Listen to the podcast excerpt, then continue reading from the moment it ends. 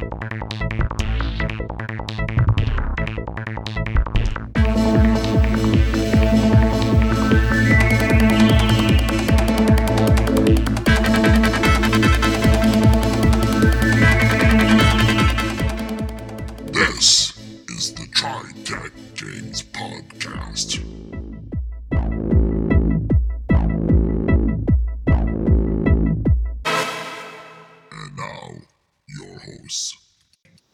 Bruce.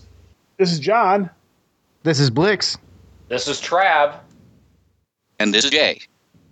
Welcome to the TriTac podcast. Thank you for joining us this week and every week as we explore the strange worlds of the TriTac games, which include Fringeworthy and another game. This week on the non Fringeworthy part of our podcast, we're talking about Incursion. Hey, Trav, can you give me the elevator pitch for uh, Incursion? Incursion is a game of high exploration throughout the galaxy. You are a normal human who has been shanghaied, for lack of a better word, aboard an alien starship of incredible design by humanoid slavers. You were to be sold on a galactic slave market, I believe on the planet Rylaxis. Due to a intentional flub up by a crew's medical officer, the pirate crew suffers from a Terran flu virus, and as they are succumbing to it, other aliens on board the ship release the human prisoners from cryostasis, give them weapons, and have them take over the ship.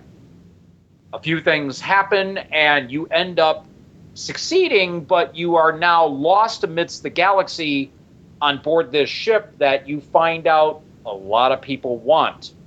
You explore new worlds, you find new cultures, you find that there are humans out there already because apparently these slavers have been very busy over the past 60 years. More than that, it's been more than 60 years since the slavers have been stealing people from various parts of the galaxy. Okay, I meant from Earth specifically, 1945. But there's also humans all over the galaxy, too, right? Well, yeah, other humanoid races such as the Constompnor, which is they were originally two collectives that decided to join together, and they formed the Constompnor Life Force as their police force. They have a handful of Enshani ships at their disposal, and of course, they would like more. So when they find out these humans have one, they're like, "Oh, we might want to talk to them." And of course, the Constompnor, they will, by hook or crook, they'll try to get it from you, either through legal means or just tr- they may even take it by force. So that's something that these humans have to watch out for. Okay, so now these Constompnor, uh, they're kind of the evil empire of the piece. The bosses, more or less, and are having trouble with corruption and decay and all this kind of stuff. Yes, because it seems that their royal family was wiped out and they found the means to clone an heir, but this heir is, well, it's not a good clone. It tends to drool a lot, and so there is a magistrate who is the power behind the throne. So the Constompnor Light Force, which was actually a, a force of justice and peace in the galaxy, they now have these monitors on board their ship They've kept the peace for a thousand generations. these monitors now who have very thick body armor and are very strong and have like a particle rifle they tend to listen to the magistrate more than the light force Kind of like the political officers on Hunt for Red October. oh yes they are the ones who make sure that the light force listen to the magistrate's dictates Sounds more like the, the special envoy on in Spaced Invaders. Oh, okay I, I i have that movie but i've not seen it i will take your word for it Yeah, that's a new reference on me, too. just an overseer to make sure that the laws of the magistrate as opposed to the traditions of the light force are kept So this Constompnor is, is kind of open for rebellion at some point. Oh yes, there are rebellions. There are several groups in the Constompnor that are looking to just set that tinder keg ablaze. What sort of stories do you like to tell when you're doing running an incursion game? Uh, well, obviously exploration. The navigation system on these Enshani ships, especially the one in particular, the Ardana Nu, which of all things is actually a space tug. Yep. Mhm. There are these six-sided cubes made of like a clear plastic material, and you pop it in the reader, and you activate the HFTL, the Hyper Faster and Light Drive, and within four days you end up at a new world. So you are trying to do this randomly to get back to Earth, and you catalog where all these cube locations go, and I think there's like twelve thousand some odd cubes times six, so you've got up to 74,000 locations. Needless, needless to say, you have a plethora of adventure to So each of these nav cubes, one face of the cube is one destination. So every cube leads to six destinations. Yes, Are these destinations related to each other? Are they close to each other in some sense, or uh, they could be depending on how the cubes were originally made, or they could be six vastly okay? different locations. And there are four different colors of cubes. hmm Clear ones are the ones that are in the Milky Way galaxy. The Anshani, a very enlightened race, had access to four galaxies. And Oh they, boy! they kept these galaxies together through peace and understanding. And then one day the Anshani just said, Hey, look, Hmm. where we're going. And they left. They left all their stuff behind. Okay. They're gone now. And over the past couple thousand years, the various galactic empires rose and fell, and they started absconding all the Anshani technology for themselves. Now nobody can really recreate the Anshani technology, can No, they? no, well, no, no. There was a race that tried the Bezel. I always pronounced it bezel, but then I'm only reading it. Uh, Didn't Bazell make the black boxes to replace the white boxes? Yes, the white boxes, um, the engineering bays of the are the Enshani ships have these boxes that are like maybe three feet by, and they fit in the slots of the the engineering bay. While the white boxes, they'll go down for self maintenance, and thankfully they're redundant systems. But after a while, white boxes got lost or destroyed or taken. Now the white boxes that the Anshani originally used are like nearly indestructible, aren't they? Well, yeah, yeah. I- and they regenerate themselves. So if you have enough white boxes and an and ship of some sort, you can put it back together and make it go, right? As I said, some boxes got taken, some were stolen. I think some were probably sold. Yes. So Yeah. the Bezel made black box technology Can almost replace the white boxes. almost, but not quite. And it was like you'd crack open a black box. The white boxes were sealed. You couldn't open those. The black boxes you can open, and they sort of had like Stuff. technology and sort of a black nano goo in it. There is a race that are akin to the Greys. They're known as the Greevils. They know Bazel black box technology inside and out. Now, are the Greevils leftovers from the Enshani, or do they come from the uh, Bezel or the Bezel? That I am not sure. They are they are a distinct race, but My reading of the Greevils is that they hang out with Anshani technology and they maintain it, and they're kind of like genetically engineered engineers. All they want to do is hang out with the Anshani equipment and treat it right. They don't care what you're doing with it. They don't care where you're going with it. All they want is to be near their ship and, and lovingly tend it. Is that right?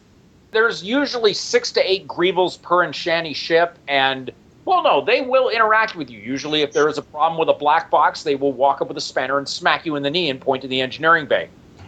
Okay. Like, Ow. hey, you need to pay attention to this. Whack! You know, it's like, and a human from Earth is gonna be like, what the hell is this three foot thing doing smacking me in the leg with a wrench for? You know, the ships are idiot proof technology. They were made exceedingly easy to use. Yes. And this is the Anshani again. They wanted their friends to be able to use their ships. Oh yeah, these ships had many different functions, and the, the Ardana Nu just happened. The one that the group of slavers picked up, and then the humans got dropped in their hands, was a space tug, and it has functions specific to a space tug. It has tractor pressure beams. It has various other types of weaponry. Well, it's not weapon. Well, it's- no, there were weapons. It has a disintegrator beam. It has a heat beam. So there are weapons on this ship, but it was not made as a combat ship. It was made to tug other ships to and from other places. The disintegrator beam is actually designed. You know, let cut this part off. Everything is designed to do different things. Yeah, the heat beam actually can be directed into a wide beam to like melt snow or a fine beam to cut through something. Yeah. It, it's essentially a construction vehicle. It's designed to be used to create or work on large projects that would require a ship like that. So in other words, it's it's as much a weapon as a jackhammer is. Very good analogy. Thank you, Blix. Also, in the time that the slaver crew had the ship, they've also made some modifications inside. I'm sure that the Enshani did not decide to put a laundry or an armory in this ship, so they have those. Hmm. Well, didn't the Anshani wear clothes? You'd think they'd want to keep those clean. We don't know that much about them, though, do we?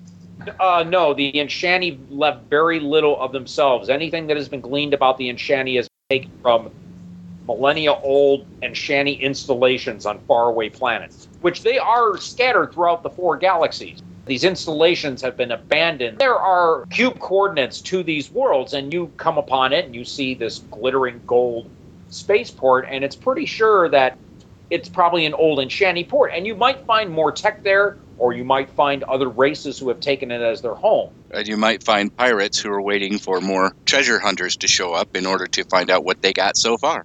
Yeah, you find out, wait a minute, you're not Griblick, hold it. You know. Okay, um, next question. Yes. How much of this do you tell the players before you start the game? Well, usually, oh, what is that term you guys use for starting in the middle of the action? In media res. Thank you. Yes, you are basically you can role play where you are woken out of cryostasis. The last thing you remember is living your life, and all of a sudden you see this gray light in the sky, and you wake up and you're very cold and getting out of a golden pod, being handed a weapon by what looks like a gray from area uh, Roswell. Yep. And you have to fight to, to take over the ship, and you're fighting other humans. Yep. The humans, the there because there's human and non-human members of this crew. The human-looking members of the crew were the slavers, and all the other non-humans were the the Grievals and the I believe the late medical officer who ended up mm-hmm. releasing the flu virus, which is what these crewmen are suffering from. They're Yeah. in the midst of dying. Yeah, the race the doctor was. I'm not quite sure. I think it was a non-human though. It was a non-human race. I believe the reptilian race known as the Yavnir, who were specifically like very good physicians. Here's another question. What makes this setting different from, say, Traveler or Star Wars? What is the hook that you find makes this a better setting than those two? I noticed that Rich makes games where a lot of times you're a normal person thrust into extraordinary circumstances, like Bureau 13 and Fringeworthy. You are normal Joe. Usually they kidnap you at night, these slavers. So you may be out for a walk, or you're driving, or you're working the late shift, coming home, and all of a sudden the gray light in the sky hits and you're knocked out. You're a normal guy who all of a, or normal girl who all of a sudden now you're in command of an alien starship trying to find your way home. You have your skills. Any new skills you learn are going to be in the course of exploration. Traveler in Star Wars, nine times out of ten, you are somebody specifically trained for space combat and space travel, and it was a way of life for you. Earth is not a spacefaring planet, and all of a sudden you're thrust in the middle of the galactic arena of politics and corruption and adventure and warfare. So, what this brings to your game is the ability to play ordinary people facing these space opera kind of situations. space opera, I, I would call this more science fiction. There are some things about this game that are more based in hard science fact, such as the ship running on water. Yeah, but it has artificial gravity in it and faster than light drive. Most of the creatures you encounter have a culture and a setup so that you can talk to them and trade with them. I'm not arguing that this is a bad thing. I think that's a good thing for role playing. But I don't think that's a really simulationist idea. I think it's more of a storytelling thing. Okay, yes. My concept when I read this book is based upon all the other things that were out there. I found it much closer to Star Trek than anything else Mm. because you had very highly sophisticated equipment. You had people who had a mature culture, a mature galactic culture, and you were placed in the middle of it. You didn't have a sense that everybody was running around exploring. It was more like you were doing the exploring and they were already existing. You were discovering them. Wow, Mhm. this, this screams Farscape then. Yes, in, in, in many ways, like Farscape. Yes. Actually, I was looking at the description for Terrans. They actually been taking taking slaves for ten centuries from Earth. Just uh, for the past sixty, they've been doing it whole hog. There was an Anshani Sentinel robot that was keeping galactic society at bay. It basically put Earth under, quote, prime directive protection. They found a way to do it. How they did it, I'll leave up to the imagination of the GM to explain how he did it. But that means there's people there. In fact, like I decided when I, when I was running it, there is Roanoke is out. That's an interesting idea. Uh, my impression was that the Anshani had been taking people from, from Earth for a long time because it said in the book that they uplifted their friends. Maybe they left the original breeding pool alone, but took friends out into the galaxy to be pals with them or something like that. I don't know. no, wait a second. You're saying that we're not uplifted? um, okay, there's a John Campbell answer, and then there's a George Carlin answer. There's a David Brin answer too. The John Campbell answer is no, of course not. We have evidence of our entire evolutionary chain, mostly, and we are who we are. The George Carlin uh, explanation is do we look all that uplifted? Actually, my answer to this one was that basically galactics and humans are basically they're the same species. Okay. The Shawnee fiddled with everything during the prehistory proto-hominid stage. I made up a similar explanation for my uh, Star Trek game. The point is, the GM can really kind of kind of finagle that how he wants to. I mean, if a GM wants to do a harder science fiction edge, or if he wants to do a space adventure kind of thing, The Ardanu and the other ships are more in the soft science fiction range. Jake, Jake, you had said something about uh, the Enshani Sentinel drone. What that was was basically a robot that protected the entire system from. The Enshani did it because they felt Earth was not ready to join the galactic community. right? So they Right. set the drone there, and the prerequisite for the drone to say, okay, my job is done, is when a culture or a planet finds atomic energy. Well, 1945, we had that bomb that explode that we exploded in the New Mexico desert. And the drone's job was done. Yep, and it went home to the Enshani. When it got back, uh, the drone was like, "Where'd they all go?" the slavers realized, "Hey, no Sentinel drones, thousand humans a year, just picking them off, and you know." Here, here's a question. Okay, suppose you're about to start an incursion game, and we're rolling up characters. What sort of characters do you, would you like to see? Because I'm thinking that if I make uh, if I make Barney Milktoast the accountant, he's even if the pirates are really really sick, he's going to get gunned down before he realizes he's in a gunfight. That's why you hand him a hand flamer. If I roll Steel John McHard stuff, the action adventure cop, then, then he's already too adventuresome for, for the setting, isn't he? You can have any type of modern day human character that that you want. If you want to play an accountant or a cop or a housewife or a factory worker or science fiction writer, you can do all those because after a while they're all going to have a role. The accountant, because you have on the ship, you already have the stuff that the slavers have taken. You're going to need somebody to count, you know, to keep record of your stores and of of the riches you have obviously, you know, he's going to know combat. You're going to run across combat. There are going to be people that just do not like you. When I was creating characters, I said, okay, you're the type that likes to go out adventuring, go out in the forest by yourself sometimes and do things. So you could be a, a stockbroker, but you like going out by yourself. Think of the kind of people who get abducted all the time in all UFO stories. I was about to say, yeehaw, Billy Bob, we got us a UFO. Beppo sounded like a train coming. Yeah, right. As a GM, you do get some people to help the players out. There's the Grievals, of course, they don't talk. But then there's the Bug. Ah, the Narracani, the cockroach race, most likely. and he is Professor Plot Exposition, the creature who tells you what the hell's going on.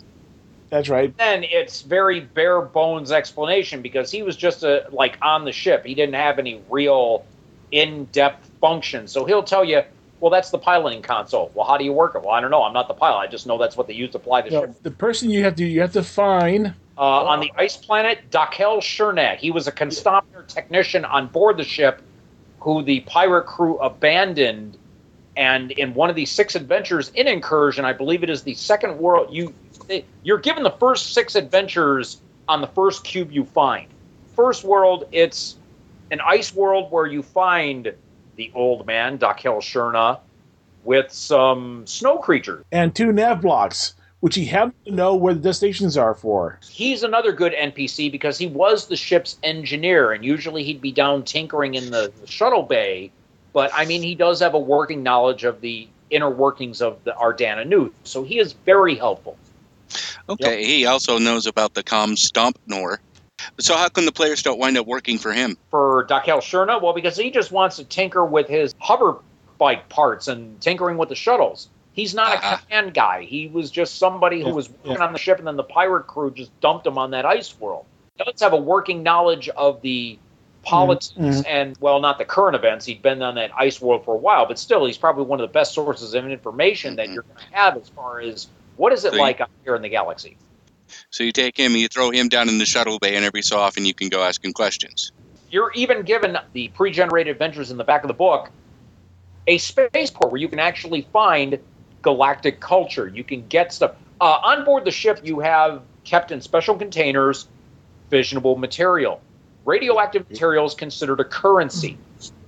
Therefore, you can sit there and sell these radioactive isotopes and get a lot of stuff weapons, Yeah, armor, yeah. supplies, um, food. Well, no, not food. The ship makes food with uh, special machines that the slavers. I'm thinking real food might be kind of popular after a while of uh, Yeah. of that. The funny thing is, after you kill all the pirates and that stuff, the Grievals deal with cleaning up the bodies, and the, the bodies are all gone. You're going, uh, wondering what's going on. And of course, then the bug goes, Oh no, let's not ask these questions. "We're going to have protein tonight." Oh, yeah, you went there. Okay.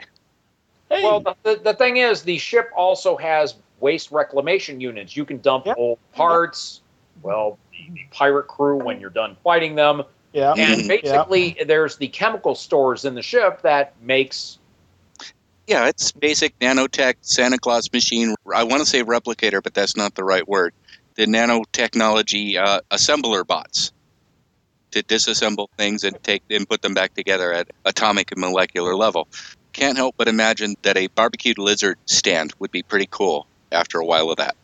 Oh yeah, yeah. You would want to get out and get real food, and I mean that's what Zemix Port is. I mean it mm-hmm. has. It, it Just has, don't ask for the human restaurant. Oh, cool. Yeah, that's right. It, it's one of those things. Either they can have you over for dinner, or they can have you over As dinner, yeah. We're kind of getting into a Galaxina and Futurama kind of a zone here where play this game for laughs. Trust me, you can sit there and have the goofy, strange aliens that you are, are comical. As a matter of fact, many of the races in Incursion, you look at them and you're just like, really? The Zumkol, uh, the Pai Emaru, which are like little blue people who market fast food and religion, and they look like uh, midget butlers. oh dear. Oh no, they do. That's what I've gathered is that they look kind of like midget butlers without a dress. You have the Oh, yeah, the Page, which are these little three foot tall bear beings that are like construction whizzes. You Yeah. have, yeah, oh gosh, the Kudala, which are like giant walking celery sticks. You have the Bizet, who are like animated sentient piles of sticks. Just all these various weird races. The Ellenbren, which are basically sentient horses, and their temperament, they're philosophers.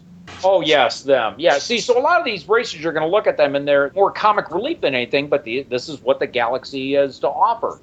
And you Okay, have, of okay. course, besides humans, you also have high gravity and low gravity versions. In other words, you've got these short, stocky humans that work on 2G worlds, and then you've got the light gravity ones that need special compensators to work in normal gravity. When you made up your own adventure, something that you didn't take out of a pre-generated uh, material, Yes. what what was the first plot you reached for? Let's talk about if you're going to create incursion campaign. What do you think? What what, is your ideal incursion campaign? What are you going to go for? What's your imagineering saying? This is what's going to hook the players into playing this game. This is where I'm going to go, and this is and this is where I'm going to hopefully end. And that way, you we can see how the differences of view between the various hosts can play out. For me, obviously, exploration is your first thing. You are trying to get back to Earth. You have been taken against your will and you want to get home.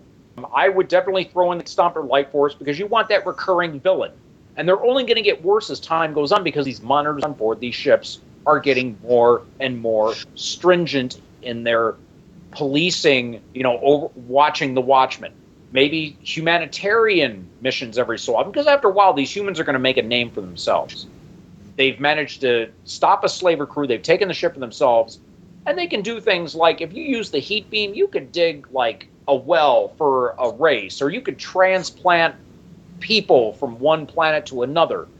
I mean, let's see, exploration, the Constompnor Light Force. Are you going to be putting the characters in, in positions of asking them ethical questions? Are you going to like ask them, "Hey, do you want to do humanitarian things, or do you want to take the next step towards home?" I would give my players a, a an ethical dilemma because that brings out some really good role playing. Because you might have the self-serving criminal who got sucked up into all this, and he's like, "Why should I help these people out? They haven't. They're not doing anything for me. I'm not getting a reward, and no, I don't want that warm fuzzy feeling inside." You know.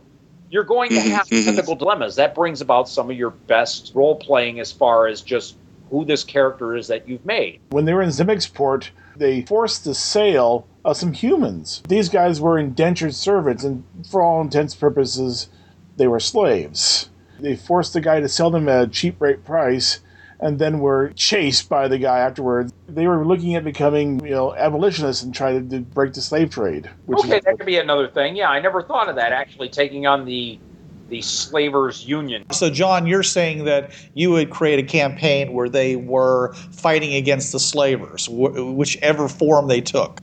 Jay, what would you do in a in, incursion game? What type of elements would you throw in for your players? One thing I would do would be to explore the idea of a recycler game. If we'd had a previous game that hadn't ended successfully, or people felt like they had uh, characters that they weren't finished playing yet, I'd grab them and stuff them onto the uh, Ardana Nu and see what happened to the characters then. I really haven't thought so, so much about what kind of campaign I'd run for the Ardana Nu.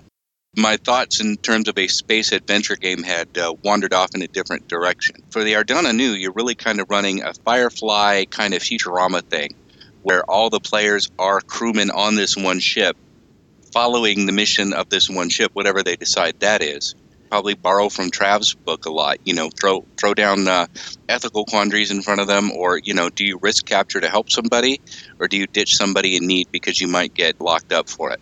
Other questions like this. If I think of something weird and strange to throw as, as an encounter. It's one of the good things about a space adventure game, and one of the bad things about a space adventure game is coming up with strange new worlds and coming up with a coherent story.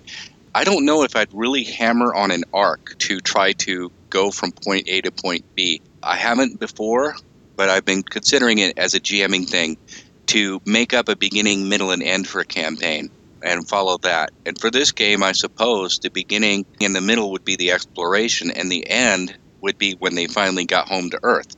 I guess the next question would be what would happen after that? And that would be worth exploring. That would be interesting. But never actually done a game where I had a designed middle and a designed end to it. So I'd have to see how that works. The good thing that you had mentioned about where the game would go, Incursion is on the same world as Bureau 13. So when I talked in a previous podcast about Bureau 13 and how it links to Incursion, to Fringeworthy, excuse me, the same thing. The portals end up to that Bureau 13 world, and the star portals. Oh, my. Yes. Oh, yeah. Well, you see, if you read in the book, Joanna Barnes, one of the iconic characters of. Right. She she mentions that her boyfriend was Robert Harrison, the science fiction writer who gets inducted into Bureau 13. Yes. So that is how the game is linked. It's of the same world, and, and so I would think, as I and I did this in my own incursion campaign years ago, they ended up being recruited by Bureau 13 because, oh, trust me, yes, it was a supernatural experience to say the least.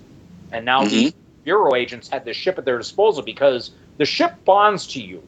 There is a microscopic piece of the ship that embeds itself in the neurotissue when you use the auto dock. And so Oh. the Bureau cannot use this ship unless they also are linked to the ship. So you have this ship now, it's yours. I'm also thinking that the Bureau and other Earth governments would want to explore who's in their neighborhood and prevent a Constompnor attempt to take over the Earth. Oh yes, yes. You definitely don't want them around. No, no. And then we have to ask the next question Are any of the people on the Ardana Nu fringe worthy? Oh dear. Oh, see, that's another good thing. Yeah, it- that- Because uh, Bureau 13 Earth has a portal. And so they're going to be looking for their own fringe worthy and starting up their own uh, fringe worthy campaign too. yes. Okay. Uh, Blix, you have any ideas on how to run a incursion game? Well, if it was me, and I, just knowing the the group that I run with and the stuff that we do, I can see them not wanting to go back to Earth or not caring about Earth because space would be that much more interesting. Yep. It, they would become friendly pirate type, your average D and D party, but with a really cool ship. Probably very quickly transform itself into a- an alternate version of Farscape, uh, traveling around the universe, just getting in trouble and Roving violent do gooders for justice. yeah, pretty much, pretty much. Yeah. I know that Blix is all about the cyberpunk, so he'd be there in like the urban planets, you know, in the back alleys of some alien world. I know he'd be all about that. Oh yeah, yeah, right, exactly. You know, uh, trying to get some black market guns of some kind or another, but not not to invade and, and you know Yeah. murder a bunch of people, but to just for the coolness of having those guns and rip off some evil bank or something. Look, a crime lord, Yeah. and his back's turned. Get him. Yeah, exactly. Right, exactly. I had my players when they went to Zemix port. The Zemix had their own Ashani ship. It was a much bigger ship than than the Ardana Nu. It, it, was a peacekeeper ship. So the first thing that happened was it did the old uh, Star Trek command override, and they weren't going anywhere at that point. It, which is one of the problems you can run into when you run into another Ashani ship with people who know how to use it. And that's the thing. The Ardana Nu it's a saucer. It's 310 feet across. That's not a small spacecraft. But apparently it is because the Anshanti had much bigger ships. Yeah. Bruce, your idea is on an incursion game you have a bunch of normal people who've been abducted and uh, possibly in some way physically insulted, depending upon what they've done to them as they process them. They find themselves lost somewhere in the galaxy amongst hundreds, if not thousands, of races that are completely alien to them and they, of which they share no part of their culture. And you have a fairly overlordish police force whose member planets are mostly barbarian, despotic places that no one would want to spend any time with, and they want your ship. And your ship is the only way of getting home. Not a place that I think that the characters would want to stay in a long-term basis. I would really encourage them through various means of fish out of water to really want to get back to Earth, which means they have two choices one is for them to go and try all those 72,000 faces on the cubes that they have, or they can try to find themselves a cube reader, which are very, very, very, very rare, but at least it does exist. At the same time, yeah. they have run into the uh, Constompnor Light Force, who says, hey, you don't have a right to this ship. This ship you just happened to wake up in, and you took it away from pirates who are by by their criminal behavior makes them not valid owners of this ship either. Therefore, it's our ship, and you need to give it back because there's only 12 uh, Anshani ships in the entire galaxy. Well, the players are not going to want to do that. They're going to want to say, no, no, we need this ship. We're going to keep this ship and there you have the A team in space. Okay. All right. I see that analogy. I never thought of it that way. But yeah, right. okay. What you're going to do is you're going to try to go and go to worlds and try to track down information, probably on where to find one of these cube readers. You may be buying cubes from traders and things like that that have destinations that are known destinations to go to, or you may have to randomly for a while just pick cube sides. And sometimes it may be the only choice that you have. And what you'll do is you'll take them, you'll plug it in, and you'll probably be beating feet out of there just as the Constompnor police force arrive to arrest you or at least to try to take the ship away from you. How would the Constompnor learn where you were before you'd resolved the adventure and moved on? You have a cube for that place. Well, true, but uh, do they have some sort of faster than light radio that says beep beep? Wanted ship, wanted ship at this system. The, the ships and the installations all can communicate with each other, and the cons- ah it's far better than the humans do. Yeah, so they yeah. could probably sit there and track it through its communication system if need. It, they're, they're reading its LoJack. There's also a couple of other options. Almost immediately, the Constompnor is going to put a bounty on your ship since there's only it's only one out of 12 legendary starships and it doesn't look like the other starships it should be pretty easy to identify so somebody on the planet that you're going to is going to be saying, "Hey, I want to collect that bounty. Here, let me send the message off to the Constompnor. Here's the location." The Constompnors probably have some pretty good index cubes of their own, so they can probably find their way near to the planet in fairly good amount of time. Maybe a day, maybe a couple of days, just long enough for your party to have an adventure. I like the Blake Seven sort of feel to it. They're always moving and always under the gun. I also like what you were saying about you know doing research and doing their homework, trying to find Earth. You're not going to just put a cube in, bounce in, and say, "Is this it?" No, okay, and then slap the next cube in. You know, you're going to want to ask some questions and find out what's going on, and maybe over time, you know, learn more about this environment than you're in that you're in, than just uh, aliens took us and now we want to go home when I looked at the game, I said, you know, they're not going to go and take uh, these these twelve thousand cubes and try to go through them one at a time. They're going to go to a world and they're going to start buying cubes with destinations that sound somewhat helpful, something somewhat known, and try to find their way to you know a cube that actually is somewhere in the vicinity of their planet there's a good possibility that somebody who's part of the crew is going to be able to say, you know, you know, we've seen that picture of the of the Milky Way galaxy and the little point that says, "Hey, you are here." If you can envision that, you can already ignore about three quarters of the galaxy that it's not going to be in the right place. Just that outer loop that outer ring, which has you know lots of thousands of stars out there, but still gives you some place to shoot for. Yeah, see, that's the thing. If you have somebody who is an astronomer or an astrophysicist, your navigation problems are going to be cut in half because all they need to do is once they find a constellation, boom, boom, boom, there's Earth. Yeah, but you're going to have to be in a relatively small zone of space for them to be able to recognize such thing. And I know a astronomer but how do I navigate. I'm, I'm someplace strange. How do I navigate? And it says, well, unless you actually have a good set of star charts, the chances are you could you could be 50 light years from Earth and not know it because stars don't look right. Because you got stars in front of you that shouldn't be in front of you. I have to say that I'm kind of in, in the boat with Blix's players here. If I get kidnapped and wind up in control of a flying saucer, I'm just going to keep on going. Yeah.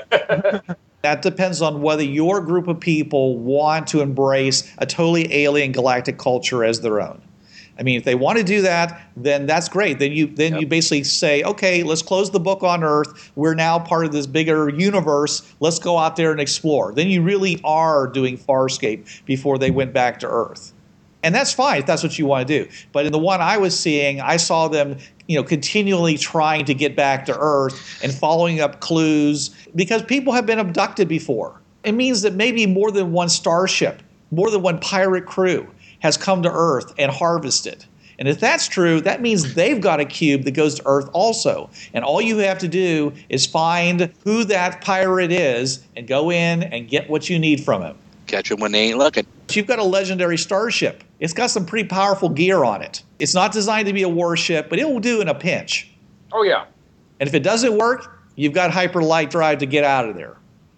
Away. Well, also the pirates have amassed weapons. There is an armory on board the ship. I noticed that. I, guns everywhere, so you have weaponry you can take with you. I noticed that uh, the tech levels in this game are just all over the place, which is just like Star Trek. So, is there like a, a canon tech level for the weapons, or is it just is, is it just whatever the characters like? Well, the weapons I noticed in the armory, from what they gathered, they said anything from firearms to energy weapons. So it's from PL four or five on. Yeah. You may have revolvers that may look a little different, but they're essentially revolvers to disintegrator rifles. Right, you know, right. just whatever the pirates have picked up over the past fifty. And if the if the pirates had hit Earth before, you might have whatever the last batch of guys was carrying. Right, exactly. Right. You might find a 45 automatic or a Glock 22 on the racks there, you know, because there's also in the rooms they just threw whatever the people had. It's like Joanna Barnes and um, Chris McKay, the two iconic characters. They're finding, oh, I see an NRA license and a driver's license from Vermont in this wallet. So the we- you know there has to be some weapons there because they occasionally picked up a cop or a hunter on one of their slaver runs. So because this is in the universe in which it is, you may also pick up a weapon that creates a gate to hell and sucks in that that pirate battleship or that uh, Constompnor battleship that's trying to take you on. I'd really want to handle that with care after I found that out. Don't forget, if you're tired of playing a human character, you can always say, "Okay, my character just can't take it no more. I'm gonna go back in a crowd tube and." And, and this character's gone, but I want to now play a new character. But I want to play a human this this ship has other people on board too besides you guys. I want to play a one call. Well, you don't have to pick people that are frozen and stolen from other planets. You can actually just go and meet somebody on a world and decide to add them to your crew. But the, there is potential that this ship was a slaver ship and they were equal an equal opportunity grabber. So there may be other slaves on board this ship too besides humans. I think there are. Picked Earth because one, it was out of the way. It was cheap labor that they could get a few credits on. And it didn't have uh, big anti starship guns. That's right. Right, yeah, they were very mm-hmm. unprotected, so easy right, pick. Right for the plucking. The bug complaint about this is he was going, but you know, there's all this stuff you could trade. You could make more money trading with these people than you could just stealing people. But the captain, he wouldn't, he wouldn't listen. He he he could only think of one thing: take people, sell them. That was it. Captain was getting worse and worse from what I read in the book. Yeah. and He just was getting more and more uh, megalomaniacal, and that's why the non-human members of the Ardana Nu's crew decided, okay, so we need to stop this. Yeah. Yeah, that's one of the reasons why I think that being a trader is doesn't really make a whole lot of sense because once you find out how valuable all that uranium is underneath the Blu-ray field, you could sell it and basically retire. Game over. Campa- campaign ended. Okay. Next question: Is there any relationship between the Anshani and the uh, Termelern? I've been wanting to know that for years, actually. I would say no. I think the Anshani are different. I think the Anshani are unique to this universe. Well, we've already established that the Tamelern, they created the Fringe Path to link all of the different Tamelerns together through Earth. So therefore, they had no reason to spread out across the galaxy. They just went to one world in multiple universes. So there would be no reason to create a galactic culture. Even a hyper faster light drive is probably a good deal easier to create than the Fringe Path system. But I'm also thinking that the only point of comparison for me is that both of them, upon reaching you know this high level of sophistication and advancement, ran around and said, "Hey, everybody, let's all be friends and, and have a good time." And so they they each made their their commonwealths, you know, as as a way to try to spread all their happiness and joy around, and then found out the hard way that not everybody wanted to play by those rules. Yeah, they would show up with their and, and enforce happiness. Their, they got sick and tired of enforcing happiness after a while. And they said, you know what? I'm sick and tired of this. Let's ascend to the next level. Okay, bye. The Enshani, it even said in the book, they used when the children didn't want to sing, they used psychology to make them sing. Okay, so not very Termelern like after all. No. They did have their high and low points, the Enshani. Okay, let's see. Incursion. A game that basically thrusts you once again into an extraordinary circumstance. You are often an ordinary person minding your own business, and all of a sudden you have the entire galaxy at your disposal. You will face untold horrors, you will find new allies and friends, you will find out the best and worst in yourself as you make your way in this new universe and hopefully make it back home safe and sound. Wait, if you GM the horrors for them, aren't they then told? Sorry, Crap, he's right. you will face horrors that the GM tells you about. the human element in this game, of course, brings about the best in role playing because in science fiction, the human element is what makes science fiction pop. Yep. It, yep. it, it's that thing that grabs us all. It makes us look at ourselves and at the rest of the world.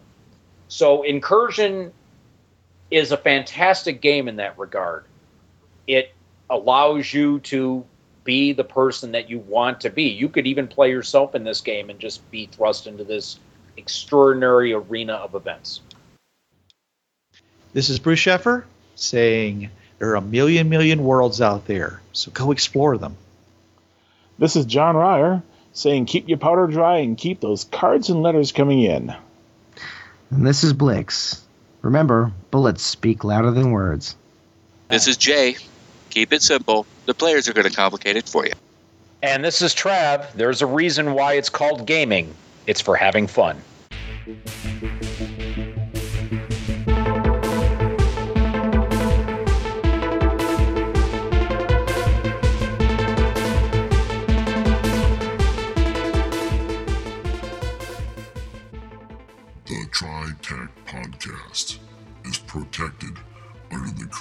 Commons License 3.0.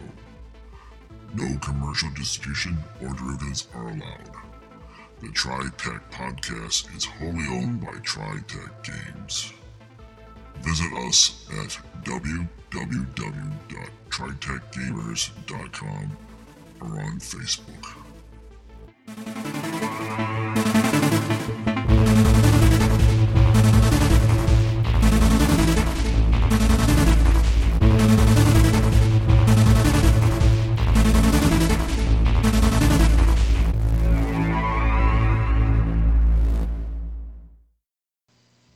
Hi, this is Trav of the Travcast, hour three of Blind Wolf's Rubber Room Association on DementiaRadio.org, Tuesdays, 8 to 9 p.m. Eastern.